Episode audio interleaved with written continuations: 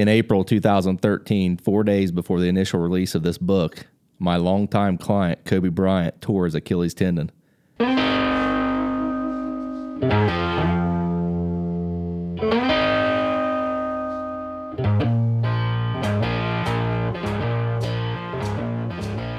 It takes years of tireless dedication and unimaginable hard work to build a legacy like Kobe's.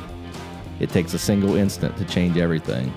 One minute you're finishing the regular season and preparing for the challenge of the playoffs, the next minute you're preparing for surgery and the challenge of rebuilding your body and your future. I'm not talking about the split second it takes to sustain a potential career ending injury. I'm talking about the moment immediately after the unthinkable happens, when your instinctive reaction determines everything else that's about to happen.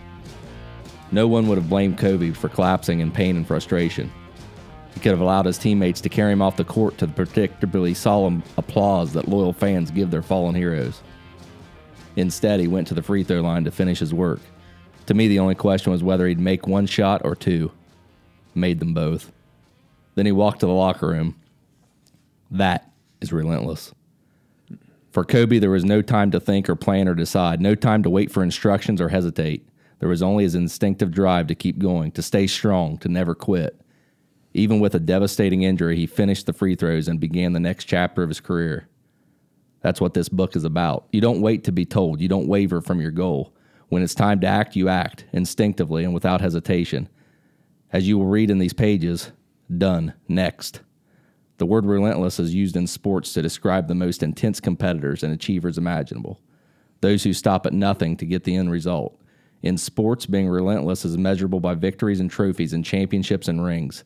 In real life, being relentless is a state of mind that can give you the strength to achieve, to survive, to overcome, to be strong when others are not.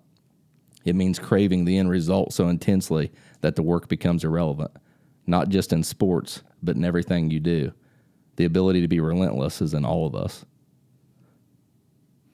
That passage is from a book called Relentless written by Tim Grover, who is a a, uh, a mental strength coach, a, a strength coach mm-hmm. that has spent a lot of time working with professional athletes, namely one Kobe Bryant. Three, three, yeah, three in particular professional basketball players who have played at the top, yeah, of the game, at the highest level of the game that any NBA player has ever played at. True. Michael Jordan, Dwyane Wade. Dwyane Wade yeah. and Kobe Bryant. And you said he's a mental strength coach. Most of this book is about mental training, mm-hmm. mental strength training, and uh, he's also a strength coach. But but uh, he he is a he is a strength coach who understands the mental aspect of it probably better than anyone that I've ever read. And in fact, Kobe Bryant says that. Kobe wrote the he did. He wrote, he wrote forward. the forward, and in the forward, he said Tim Grover knows more than anyone about the mental side of sports. And this book is the blueprint for discovering what you are capable of achieving, getting the results that you've never imagined, and reaching the highest level of success, and then going even higher than that. And that is, I know Kobe attributes a lot. You know, Kobe had had an incredible mindset before he ever met Tim Grover, and that's sure. one of the things that attracted Grover to him. But Kobe attributes a lot of his success and his uh, g- getting to the next layer of his success to uh, Tim Grover, which is kind of what attracted me to this this this book. Seeing that he worked with not only Kobe, I wasn't a huge Kobe fan. I've learned a lot about Kobe here in the last couple weeks, but Michael Jordan, that's the one I grew up with. Yeah, that's if somebody asked me who's the greatest basketball player that's ever played the game, my answer is always Michael Jordan. And the stories that Tim Grover tells in this book about Michael Jordan they go pretty deep. Yeah, they do. They, they get, I, they're pretty raw. Man. I'm just thinking of one uh, in particular. They're talking. I think it was before the draft, and the Bulls front office was thinking, you know, they're talking, they're kind of going through who they're going to draft, and they said, yeah, you got to pick Michael, and someone yeah. said, well, we, we we would, but we need a center, and the guy says, play him at center. yeah, right, right. you know? Play him anywhere, right. Yeah, and you know, and, and there are story there are stories like that about all three of these guys. Yeah, it's all you know? it's all through the book. And, and, you know, because speaking of the draft, I mean, one of the things he talks about, I don't know if I don't know if he talks about in this in this book or if it's just a story that I've heard recently because of the tragic death of Kobe Bryant. But on the day that Kobe Bryant was drafted, you know what you know what he did? Yeah, he went to the gym Yeah. and started practicing, started working out instead of se- instead of doing what every other athlete does after they get drafted, and that is to have a celebration party. You know, makes sense. That's in the book. Kobe went and worked out, Yeah. had a training session, just just a whole different level.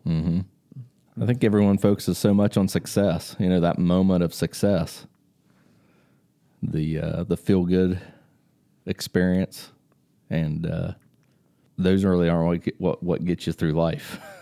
Yeah, it's the it's the it's the ability to function in the uncomfortable moment. Hmm.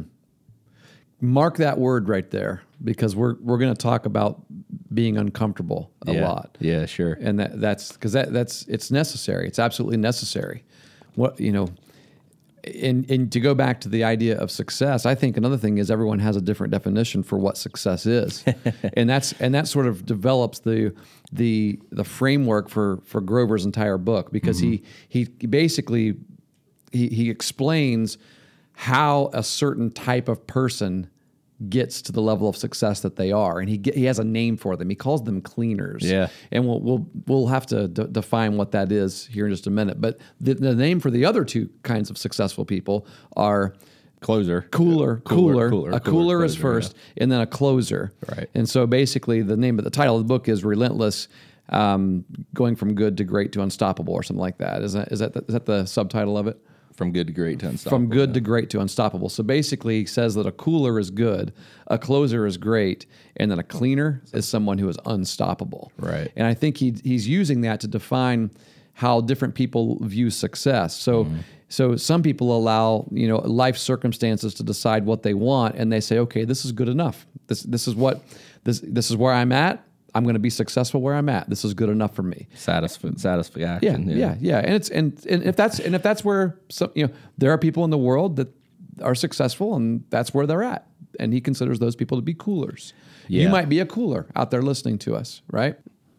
Then there are some people who they they have answers, Yeah. and the, and those suggestions are given, but when problems arrive, one of the things I remember about talking about closers is that when a problem arrives, they will sometimes focus too much on the problem, and and even perhaps some at times make make excuses for why they didn't succeed at the highest possible level.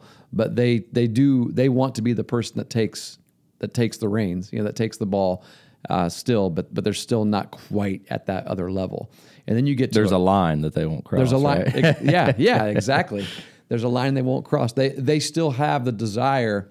A closer still has a desire to make everyone happy. I guess you could Oh, say. yeah, yeah. You know, they, they're a good leader, and they and they and they'll take and you'll, you'll, they'll recognized as leaders, but they mm, perhaps maybe are the the, the people person type Mm-hmm. of leader. And uh, then you get to the cleaner, which is who we're going to spend most of our time talking about today. A cleaner is is what Kobe Bryant was. It's what Michael Jordan, you know, was at and still is, you know, but was at the top of his game. It's what Dwyane Wade was at the top of his game as well. Uh, the more I've learned about Dwyane Wade, didn't know him. I, I don't follow the NBA, so I didn't know him hardly at all in terms of his successes and his mentality, the way he played basketball. But reading that book um, was very, very enlightening. But a cleaner is called a cleaner in Tim Grover's mind because, well, just using the example of when something goes wrong, rather than blaming whatever circumstance happened or whether than, rather than blaming somebody else, they take complete responsibility. Yeah. So they're taking responsibility for if we're going to succeed, it's going to be because I'm taking taking this thing over and we're going to and we're going to do it. We're going to do it my way and I'm going to involve all of you, but this is this is going to get done and it's going to get done well. And when we succeed, they don't necessarily take all the credit, even though they might deserve it, but they are the reason for a lot of the credit. Mm-hmm. And when they if they fail, they will take credit for that. Yep. And they're not afraid to admit it. Yeah. There's there's a couple colorful lines in the book about that too. Yeah, there is. There's a lot of colorful lines. In fact, we recommend, we highly recommend the book. Oh, absolutely. But but if if you have a difficult time reading someone who's straightforward in your face, you know, who uses the F word, Yeah. you know, things Yeah, like that, quite a bit. Um, you know, then you may not appreciate the book. But but it if you can you know, if you're if you if you I don't even I won't say if you're okay with it. I mean, it's okay. People don't like cursing, that's okay. But if you can look past that and get and get the point and get the lesson from it, which I think is im- important to do. Yeah, it's it's valuable to do. Uh, then then it's you you will get a lot out of this book. You'll get a lot out of it. Yeah, it's funny you, you mentioned earlier, uh, you know, how do you define success? And I remembered uh, this happened a long time ago. I, being in high school, even I think is is when this came up. Maybe maybe in a little earlier, but one of my maybe it was an English class or something. You know, we we we were asked to de- to define success. What does success mean to you? And you know what my answer was to that? It's hard to tell. Success is being comfortable. Ooh, Yeah. because that's the opposite of what we're going to be talking That's about. exactly the opposite, and it's not you know in preparation for this episode. You know, I went back and I I was reading uh, reading some you know different parts of the book and and just picking up on things and and you know, well, coach, you know, I there's some I've got some. Our, my family has some things going on personally in our lives that we're dealing with right now that you know we'd rather not be dealing with, but it, it just hit home with me that mm-hmm. uh, success isn't comfort. You know, I was mm. completely wrong in my assessment of that success, and We'll we'll cut you some slack. You're in seventh grade. Oh, I think it's seventh grade or high school or something like that. But uh, just the framework that that Tim Grover puts around the idea that you know you have to embrace a certain amount of uncomfort, uh, uncomfort, and a certain amount of hurt, and you know as a as a successful individual, that hurt actually becomes a good thing. It it, it reminds you that you're Yeah. that you're alive for Right. one, right? And uh, it kind of uh, propels you in your in your in your journey of striving forward to to, to have a better life and and, Yeah. and to live a better life and to be a better person. And you know, there are some people that are successful that are are uh, you know coolers and closers, but the people that you read about in history books and the people that you read about in sports almanacs and things like that are people that have this, you know, nonstop mentality of nothing is going to keep mm-hmm. me from reaching my goal. Nothing's going to keep me from from being the best that I can be. Those are the people that mm-hmm. we, you know, that we that we read and, about. and take it down to the smallest the smallest variable you know because it's you know for those listening right now they might already have decided well that's just not me you know i'm not going to ever be a what you'd consider to be a, a cleaner you Yeah. know i'm not going to have that mentality i'm not going to maybe i won't be written about in history books. But you know how can you if you if you treat like if there's some kind of something inside of you. And you know and let i encourage like if you're an adult and you've got a kid that's playing sports by all means have them listen to this episode. We have a lot more to say but we're going to talk a lot of what we're talking about today is people who really want to be great at something if, or, or just want to be successful in something. If you're if you've made a commitment to do something and you you want to keep that commitment you want to be successful at it how do you do it? And what it comes down to is what you're talking about right now and and that is uh, becoming comfortable being uncomfortable. Yes. so so I Good would go back to your I would go back to your you know seventh grade eighth grade whatever That it was was right, early huh? high school answer and say it was right as long as you finish that statement. Being comfortable being uncomfortable That's a great word. Be- because that that's that is literally what it takes discomfort is what causes growth I mean th- let's take it to strength training for example strength training what causes muscle growth if if you f- eh, are just starting out today and you're lifting five pound dumbbells then and you've never lifted five pound dumbbells, it's going to be a little bit uncomfortable, but you're going to grow. Yeah. But if if three weeks from now you're still lifting five pound dumbbells and you've never progressed beyond that, those five pound dumbbells have gotten pretty comfortable. They've got they've become a routine. And you're for not you. sore afterwards. yeah, there's no there's so there's no growth. There's no longer any growth taking place. You're basically doing the same thing over and over again, and therefore, what happens is what what is the whole point of growing? It's changing. We want mm-hmm. something to change. We want to be. We, you know, if we're going to get better, we have to change. Well, if doing the same thing over and over again does not create any change. I mean, that's by definition, it's not creating change because it's it's literally the same. It's then what happens is it's going to stay the same. And so one of the things that Grover hits on a lot in this book is every single day of your life you have to do something that you don't want to do. Hmm. You've got to you've got to make a decision every day challenge yourself to be uncomfortable. Push past every, it's so easy to be apathetic. It's so easy to be lazy. It's so easy to choose fear of the unknown. And therefore, we just do the same thing every day. Yep. We just fall into the same routines every single day. And everyone has. So when we're talking about being a cleaner and whether or not you can you can be that person, that unstoppable person, the truth is every single person has the ability to do that. Yes, Every single person has the is. ability to do something that you don't want to do. Yep. That's going to make you feel a little bit uncomfortable. The, the thing is, we just don't do it. That's the difference between someone who is who is great and someone who's not. That's the difference between athletes. Listen, students, student athletes, if you want to get lost in the shuffle, just keep doing the same thing that you're doing right now.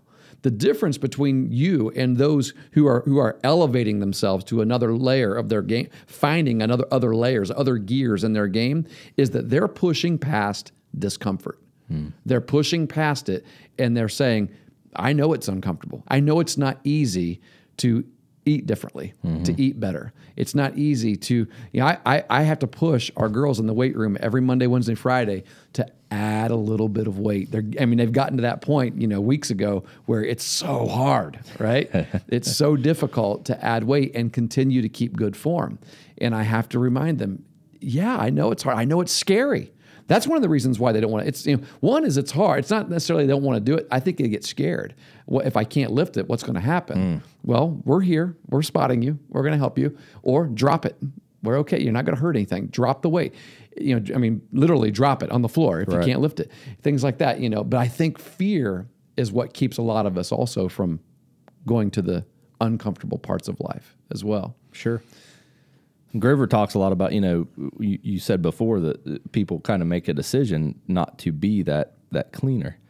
And mm-hmm. you know, I think a lot of people would think, you know, they would they would look at their life and say, you know, well, I'm I'm just this, you know. Mm-hmm. But Grover uses a lot of different examples in the way people can rise above their their level of uh, of execution and be something better. He, you know, he talks about teachers doing it. He talks about mm-hmm.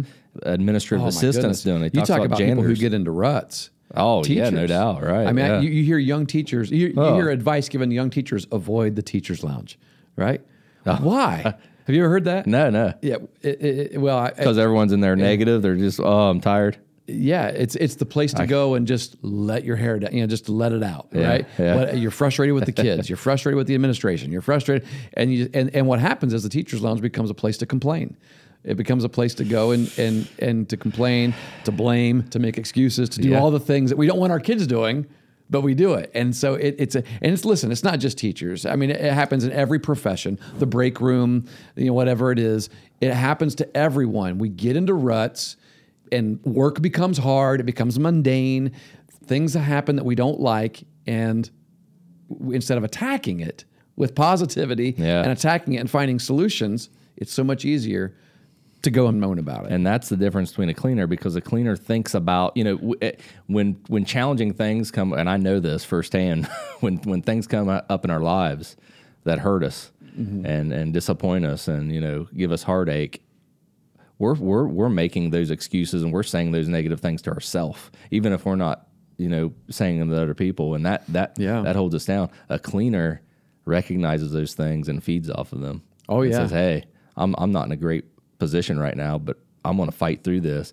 Tim Grover used an example about Tiger Woods. I know some people love Tiger Woods, some people not so much. But after Tiger went through his uh, back condition and you know, had surgery and all that, one of the one of the lines that Tim said is, which I'm not going to, I'm, I'm paraphrasing here. Uh, you know, it, from from Tiger's mentality, I've been through all of this, and you're still not able to beat me. You're in you're in deep trouble yeah. you know i Yeah. think that was a great line I, you, that's a you know that's a that's a platform that people can use you know the more that you undergo in life the more that you suffer through Yeah. the more that you endure and that, you know, that's a biblical principle too You know, Absolutely. you know, the, the better you are And it's basically you recognizing that you have control over your life. yeah You know, that's actually one of the main points that he brings up in in and uh, he had, you know all of the I think there's what 13 is there 13 different chapters. Yes In all 13 chapters, he calls them 13 the relentless 13, right? Yeah. The 13 attributes of those who are relentless. And in fact, I think every chapter is labeled one. because it's Yes. none none are more equal none are oh, you know are more important than the others they're Right. all just as important and really the first one that I that comes to my mind I don't have the book in front of me and I actually don't even have a copy of the book I bought it for my son 2 years ago for Christmas and Brock Brock has read it I think twice I've listened to it once and read it once and I'm actually going to buy myself a copy of it as well because it's there are not very many books that I go back to but this book has influenced my thinking in leading people and in in leading myself. If I one, if I'm going to be the type of leader that I need to be for other people, whether it's student athletes or just students in general or other adults or in what, whatever facet of life that I'm I'm in leadership, then I have to make sure that that I'm living it, that I'm doing it hmm. as well. And man, sometimes, and this may, you know, someone else may read this book and be like, I don't, I don't get what you guys get out of it. But some of it pumps me up Yeah, me too. it, there you know not many not many things do that for me you know not, like there are movies that i go back to i don't i'm not a big movie person so i don't i don't watch a lot of movies but there are and especially if i've watched a movie once i care less about ever seeing it again that's why i've never bought a dvd or anything like that you know i've had them given to me as gifts but i don't having desire to go watch them again but there are some that i will always watch it again you see it on TV. the Rockies when the yeah. Rockies come on. I watch Rocky Four before every single game from 14U through 16U. I think it was like my and you know what's funny? my son does. He likes Rocky Four as well. Yeah, it's incredible. Yeah, my yeah. my, my nine year old. Oh, I think over Thanksgiving break or Christmas break, we were watching the, the, all the Rocky Oh yeah, they and they played them. you know, Yeah, we saw them. But, th- but there, you know, that's. I guess I, I got on a tangent there. It's been powerful, and one of the one of the powerful things that it draws out is a cleaner, a relentless person takes control of their lives. Mm-hmm. They know that they can, and so they do. Whatever they want to have happen in their life, they take full responsibility for making it happen. Yes. That's what it comes down to. If you, I, I almost said, if you can't do that, that's bullcrap. That's letting people off too easy. If you choose not to do that, because you can do it, I don't care what you've got going on. that's the premise of the book. Exactly. If you choose to decide I'm not going to take control of my life, you know, then then that you're responsible. You are responsible for whatever failure you you end up with. Right. Then with whatever kind of life you end up with. Then that's that, and that's the difference. That's what that's the premise of the book. If you want to be this, then you take control. You recognize you're in control, and you, and ultimately you make it happen. yes, Period. definitely. Yeah. You're responsible. You are responsible when it's good. You're responsible when it's bad. Yeah. Be responsible.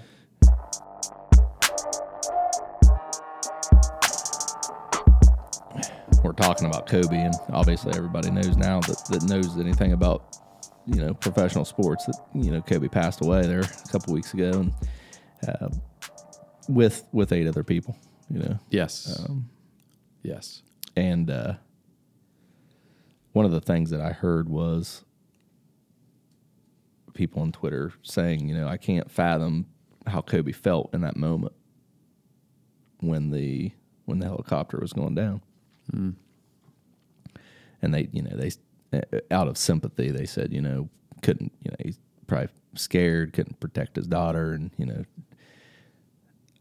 I feel like if you read this book and you get some perspective on Tim Grover and you get some perspective on the on Kobe's mentality, I think you're painted a pretty good picture of the way that uh, that those final moments played out. And I don't think I think Kobe was in control.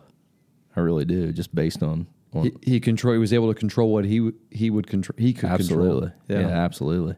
And uh, you know the the takeaway from that there's a lot of there's a lot of things that you can you can get you know from from that story and, and, and what happened, the tragedy surrounding it. But there's important things in life, and there's things that we make a lot more important than what they are. And we kind of make those excuses. You know, we use them as, as reasons that we can't be uh, the people that, you know, that we want to be, or we, you know, we can't make the decision to, to take control of our life, like you said. So uh, uh, that's that's one of the things that I hope you know people can take away from from that story and uh, and knowing you know how Kobe Bryant approached not just life because he wasn't just a basketball player. he was a coach and he was a dad and he was a husband. Mm-hmm. You know, And we recognize that he wasn't always a wasn't always a perfect person. absolutely. And, And, he, he, and neither he am I. recognized that later in life as well. Yeah. yeah. Um, and th- those are just ex- those are just more uh, more challenges, right? Those are just Mm-hmm. more excuses. You know, we're all gonna we're all gonna fall in those times where we we make mistakes and and fail. And Yeah. but if you're a cleaner, you don't let those things keep you from moving forward. Mm-hmm. And it's just it's it's a great it's a great perspective. It's a great outlook. You feed you feed off the uncomfort. Yeah. You know, the the uncomfortable situation. Well, and you're not. The more you do that, the more you feed off the the discomfort. The more you, it's a positive. yeah, and the more you have got, have gotten used to, like it's normal, it's regular everyday life for you to put yourself in uncomfortable situations. The more opportunities it gives you to actually be extremely meaningful in the world. Right. I don't know if you saw the story. Was it a week or so? No, it was. It was during the holidays, I believe. Um, there was it was raining. It was a rainstorm, and there was a bad car accident. Yeah. And it wasn't wasn't long before Kobe's own accident. You know, before the the devastating you know tragedy of of of the the death of those nine people in the helicopter. There was a car accident that Kobe was witness to, and bystanders said without hesitation he Yeah. jumped to action you know, how often have I driven by a, a car accident and gotten really nervous? Mm-hmm. You know, what do I do? You know, how, you know, can I even, is there anything I can do? Can I help in any way? Kobe's not a doctor. He, you know, he couldn't help those people. I mean, he couldn't, I, I, maybe, maybe he, who knows? Maybe he studied a lot of medical, you know, Well, right. but, but, you know, I'm saying, I mean, but he knew he could do something. Yeah. He knew he could comfort people. He knew, and, and there was Well, just and he no, didn't- no hesitation No hesitation. He didn't think about it. Right. He acted. because, the, because discomfort wasn't a big deal. Right. It's not a big It, deal. it wasn't enough to keep him from trying to to, to try and be meaning, meaningful. That's the idea of done next. W- yes. Right. When discomfort comes, because it's not that big of a deal, it makes it a lot easier for you to have a really significant and positive impact in the world where someone is in need of an impact being made in their life. And if that if that's truly what you want, and it's and I think that that kind of a moment speaks to his legacy as much as going to the line and shooting with an Achilles, a torn Achilles Yes. you know I those agree. kinds of things Right. I want to i want to there's one thing that I, I read some quotes from the book and i wrote them down before we came in here today and there's one quote that i want to touch on because there's something about it that just makes me pause and think there's something really powerful about this. And it was it was under a section where Grover is talking about you know cleaners just don't make excuses. They're mm. just there are just no excuses. If you are a person that makes a lot of excuses, that you, you are not going to reach the level, the highest level that you can reach if you're an excuse maker. If you make excuses for yourself or for others or for your business or for your organization or for your team, there is just no possible way to reach the highest level. And so he's talking about that and he says, you know, here, if you want to know the true sign of a, of a cleaner, he says, he feels no pressure when he screws up and has no problem admitting when he's wrong and shouldering the blame. When a cooler makes a mistake, he'll give you some excuses but no solutions. When a closer makes a mistake, he finds someone else to blame. When a cleaner makes a mistake, he can look you in the eye and say, I screwed up. Yeah. And there's just no hesitation. Is that was that the text?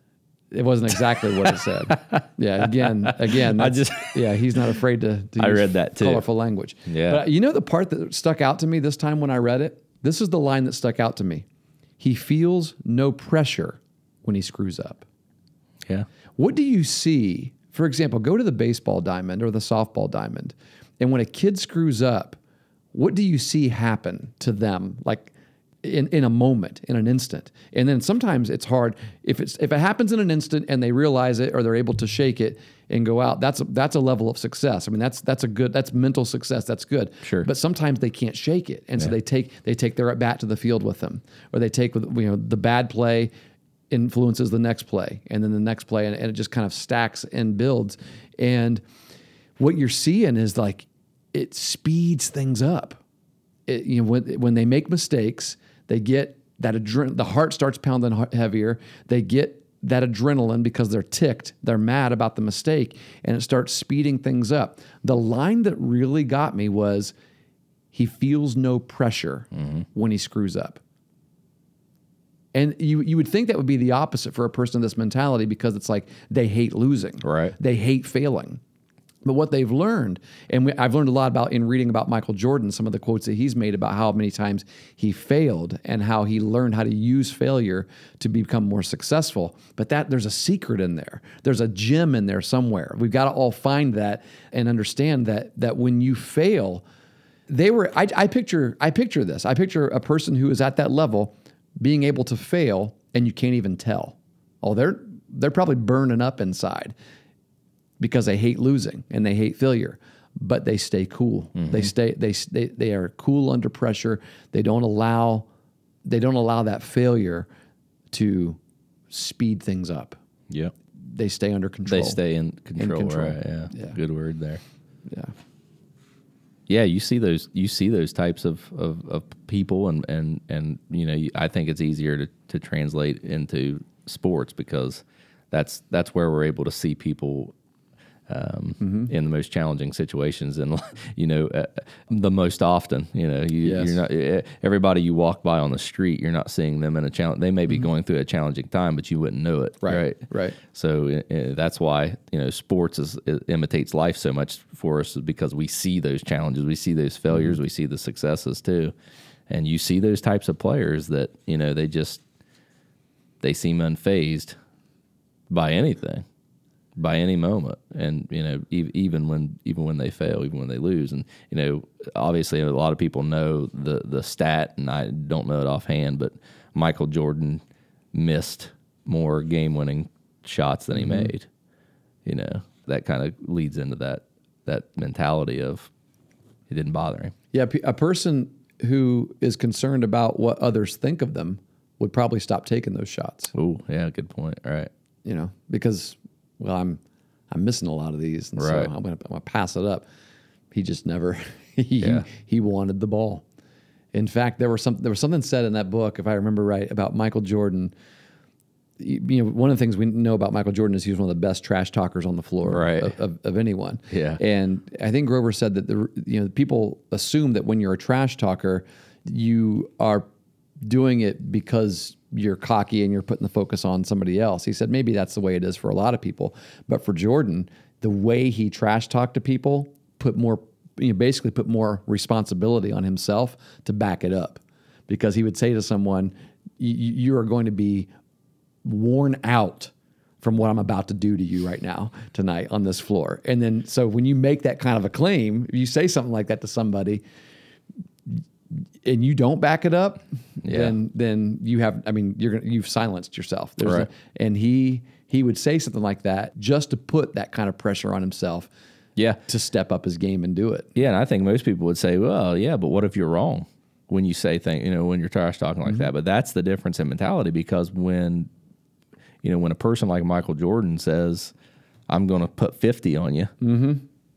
Yeah. he believes in his in every in his whole being that he's going to score 50 points on you. He believes it. Nothing's going to keep him from doing it.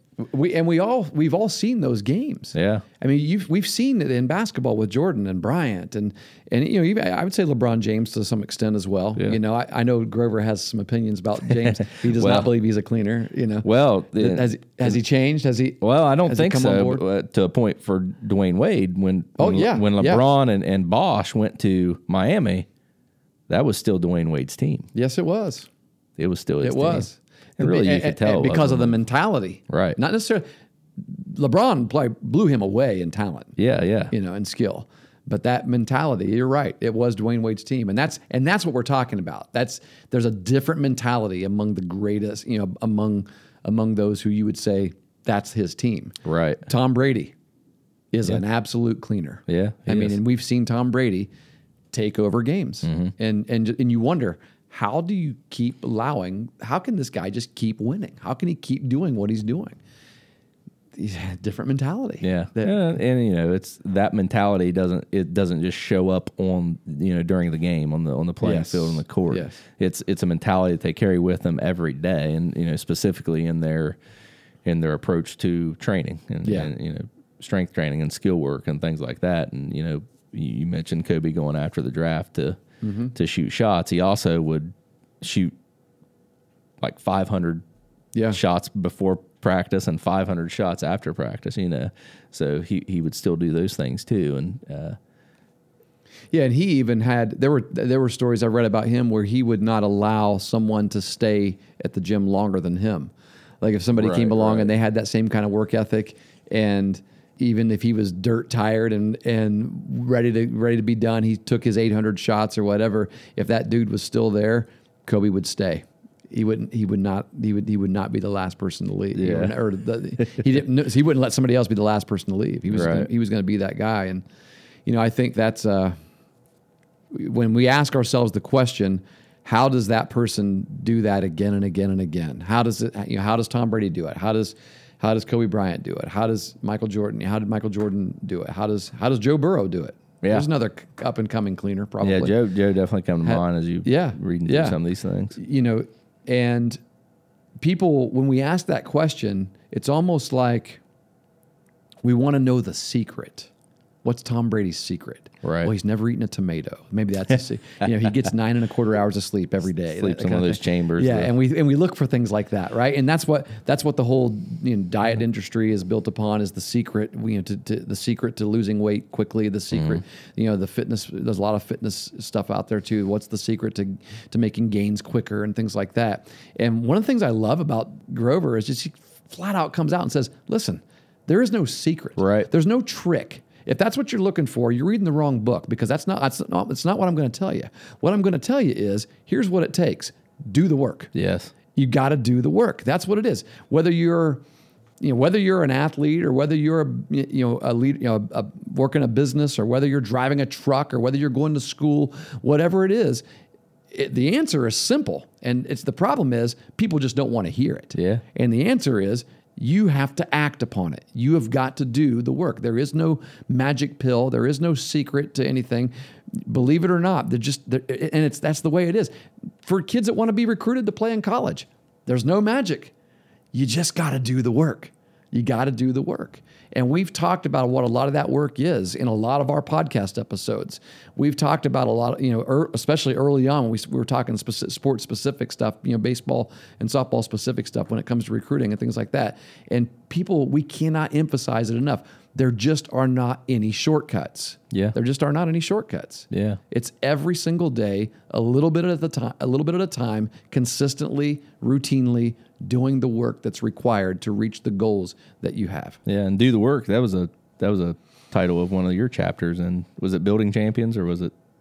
It was that Life. was in coaching, Coaching life, Life, The, the yeah. book. Yeah, and it's of course it's uh, just like anything. It, it's not original. I've seen heard Well- seen and heard people say do the work for years. you Sure, know, and I- sure. and and uh, but but it, it the whole point of that chapter was basically saying what I just said there, I, because I, I I too have a lot of passion about that. I get tired of of of the just looking for the magic, you know, Yeah. looking for just looking for it to happen magically. It's Yeah, or or you know something that that keeps us from doing the work are those you know those challenges that that come in our life, and you know that that Mm-hmm. Yes. Mm-hmm. those uncomfortable moments or you know uncomfortable uh, situations. that, that appear as roadblocks. Perhaps. Yeah, and you know you, kind of start feeling sorry for yourself a little Mm-hmm. bit, and you, you get maybe into a, a survival mode, so to speak. But I think that's you know one of the gems of the book that that, that Tim wrote. That if you are able to embrace those uncomfortable moments,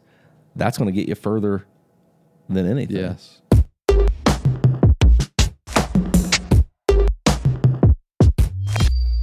You know, let's talk about that for a second. Let's talk about because that's a good point, Pat. I, you know, we can come down hard on people and say you're just not doing the work, but then there there may be people out there who have experienced what we would consider to be a roadblock, Yeah. which is not in your control. Right. It's something that has happened to you. It's something that is that it's a circumstance that you have found yourself in that you cannot control. What do you do? Yeah. what can you know what can you do in that moment and i think that we can actually do a lot more than we realize in those moments. And we i'm going to say a word here that that you know if you can visualize this it's a word that's used a lot in these kinds of dialogues and that is pivot. Hmm. Just because something just because something came up in front of you as you're moving forward and life is good and you feel like things are going well, and boom, someone set a roadblock in front of you, something dropped in front of you, the the road just gave way underneath you, and you have you you cannot you cannot keep going forward because it's out of your control. What then do I do? Mm-hmm. Well, take your foot, pivot, and find another direction. There's got to be another way to get there. It may not be the. sh- It may. It may be longer. That It's not as long. It's not as short as what you know. But again, there is no shortcut anyway. Right. So just because it's going to be a little bit longer of a walk, you're still going to find a way to get there. Every time we come to a roadblock, if I'm on, listen, if I'm going to the beach, and I'm and I'm on the road to the beach, and they say road closed, I'm not turning around and going home. I'm not stopping and I sitting. might- I might try to talk my family into that. you don't like the beach? I- I just don't- Jeez, yeah. Louise, you don't like. Christmas. You don't like the beach. What is wrong I with you? say, I'm gonna have to culture you a little bit more. I know where one of our trips needs to be for our, our uh, Copperheads team. South Carolina. The beach, baby. Yeah. No. My wife's going there this weekend. Brock opens up this weekend. Is she going? Baseball. Yeah. Yeah. yeah. In fact, by the time this podcast airs, it'll be over. We'll, we'll have to talk about next week when we record the, how the uh, his Good first deal. weekend came. Yeah. Absolutely. Going to Coker, uh, South Carolina to play, which Yep. is Florence, basically. So, but anyway, you know, I, I tell you, if I if the roadblock if a roadblock comes in our way, we're still going to the beach. We're finding Yeah. a way, even if it means we got to take some back roads, we got to go over bumps, and we got to go in, in in potholes. And if we get a flat tire and another roadblock comes up, like we get a flat tire or our car breaks down, we're going to take it to the shop. We're going to find ways. And yeah, it's all inconveniences, isn't it? Yes. Those are incredible inconveniences. But I am going to reach my goal somehow. I'm Right. going to get there Yep. and nothing's going to stop me. That's what it means to be unstoppable. Pivot, find another way. And I, it's kind of cliche, but in you know in that example of of having all those roadblocks and all those excuses not to go to the beach there, once you make it to the beach and you're laying there on the beach under the sun, you're going to appreciate it a little bit more. Oh heck yeah! And not only that, but the next time you're be a going more relaxing, isn't it it? is going to be a lot more relaxing. But the next time that you're driving somewhere, you're traveling somewhere, and you run into more roadblocks, you're going to be more confident Yep. that you're going to find your way to your destination. No panic. We've been here before, Right. right? So man, let's take that back to the ball diamond again. Let's take it back to the field or the court or whatever it is that you do as a coach, as a player. Let's create some uncomfortable moments for our kids. Good point. Yeah. Right. Instead of making practice, again, let's go back to practice. Instead of making our training easy and comfortable, make it as uncomfortable as you can. Put them in some uncomfortable scenarios. Make them have to solve problems. Make them have to fig- you know to figure things out on their own. Because then, when they get when it actually happens during the times when it counts, they'll be able to go, oh, we, we know how to handle this. right. Skip Bertman told a story to one of his LSU teams years ago on in, in uh, video that a documentary video that was done on him called um, "The Road to Excellence" or something like that. Or I, I, I can't remember, but it, it's hard to find. It's, I got it on VHS, and you can't find it anymore. If you look it up on Amazon.com, you'll see like sixty thousand dollars. You know, on a, it's weird. You sometimes you look up things that are out of print, Yeah, and they yeah. got these weird astronomical prices on them.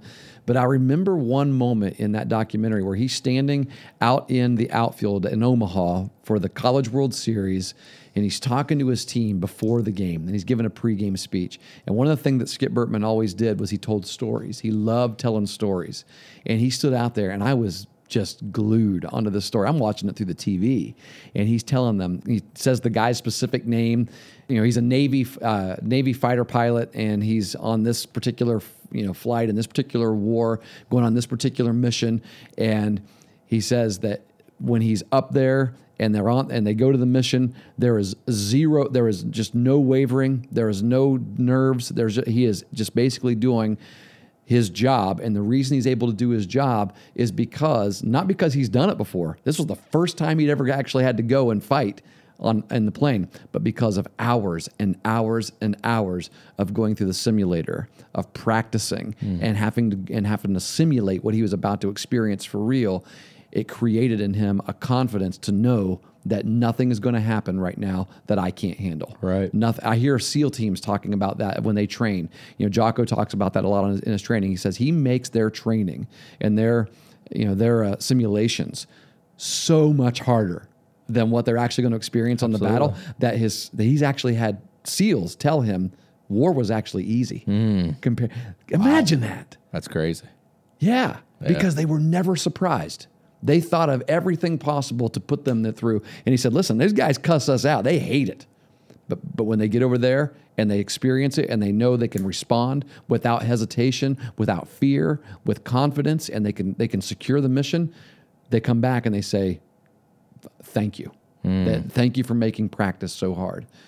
I'm telling you, there's just no. I mean, the the reason why games are hard is because our practices are way too easy. Yeah. And the reason why everyday life it seems hard for us, everyday life, job problems, family problems, just issues that come up. The reason why they seem hard and stressful is because everything else are, we we we just we embrace the easy life. Yeah. That's what we want. We want the comfortable life. We think success equals comfort. comfort. That's right. Seventh grade Pat colliding with You're right. 35 years old Pat. Wow. Thanks, coach. Appreciate that. Yeah. 30, 39 in a couple 30. days. Sweet. Your birthday's in a couple days. February 9th. We're going yeah. out to eat? Well, I don't know. We're gonna. I, I'm going to drop something on you that may shock you. All right. I can't stand birthdays. Actually, you know what? I'm with you there. oh, there we go. It's not that I can't stand them. We just never really make them special. Yeah. Uh, they're not. They're not. They're not that big of a deal in our family. I mean, when I say our family, I mean like my nuclear family that I that I've created. You know, my wife and my Sure. and it, and my kids probably want them to be more special than they are, but we just have, we've never we've never done that with birthdays. And I'm not saying anything about people who do. I mean, No, it's no, just, no. It's just one of those things that Yeah. yeah, it's never been that big of a deal. We, we you know, we'll acknowledge it and send a card or you know get and and uh, get a gift or two, but maybe go out to eat. But especially for between April and I, we don't do anything Well, for each other. neither me and Yeah. Chastity. Yeah, and the older our kids get, long- the less we do for them too. That's, So, that's, that's long Yeah. gone now. Yeah. After Yeah. a while. people get mad at me for forgetting birthdays and things like that, and I just like, sorry. Birthday's just not that big of a deal to me. Sorry. Yeah, I sorry. Yeah. You just you got older. Great. What do you, You- accomplish on a birthday? you're gonna hate that You're in about one 10 year- years. Exactly. exactly.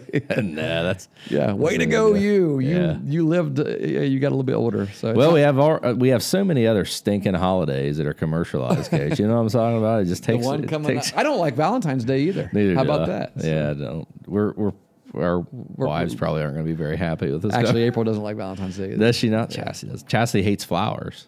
yeah, they die. You know, yeah. Yeah. You know, and like uh, I'll get her flowers. She'll say, "Oh, you know, I really appreciate that." And it's just like you can you can tell it's just Why'd you do they're this? just you in the way money. at that point. now I got to water. You just gave. me- Thanks for giving me more work, Pat. You just I got to water these things. I got to keep them alive. And Yeah.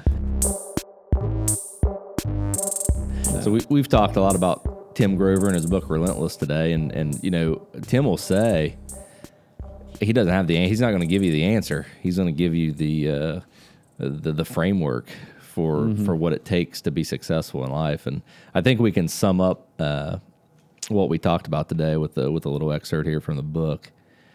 Interesting how the guy with the most talent and success spent more time working out than anyone else.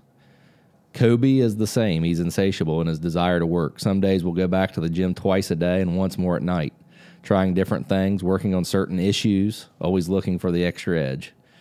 At his level of excellence, there's no room for error, and no one, no one in the game today works harder or invests more in his body and surrounds himself with the right people to keep it in peak condition but it's still not easy. And Kobe makes that decision every day to do the work.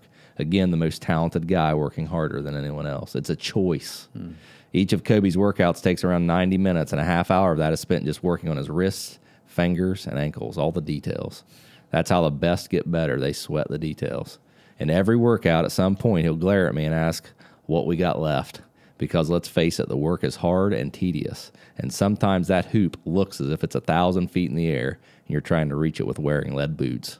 But he does the work because if he can't put that ball in the hoop, everything else goes away. That's a choice. It all comes back to this no matter what you do in life, are you willing to make the decision to succeed?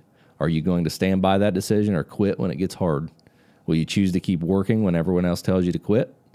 Pain comes in all sorts of disguises physical, mental, emotional. Do you need to be pain free? Or can you push past it and stand by your commitment and decision to go further? It's your choice. The outcome is on you. The best players are not working harder because they're successful. Yeah. They're successful because they work harder than everybody else. Yeah. That's, I mean, it, there's no coincidence about it. That is the reason they are there. That's exactly what you just read. If you want to be energized, go pick up a copy of Relentless by Tim Grover. It's good stuff. Yep. Highly recommend it. Thanks for joining us on the Coaching Life podcast, everyone. Hope you enjoyed it. We'll see you next week.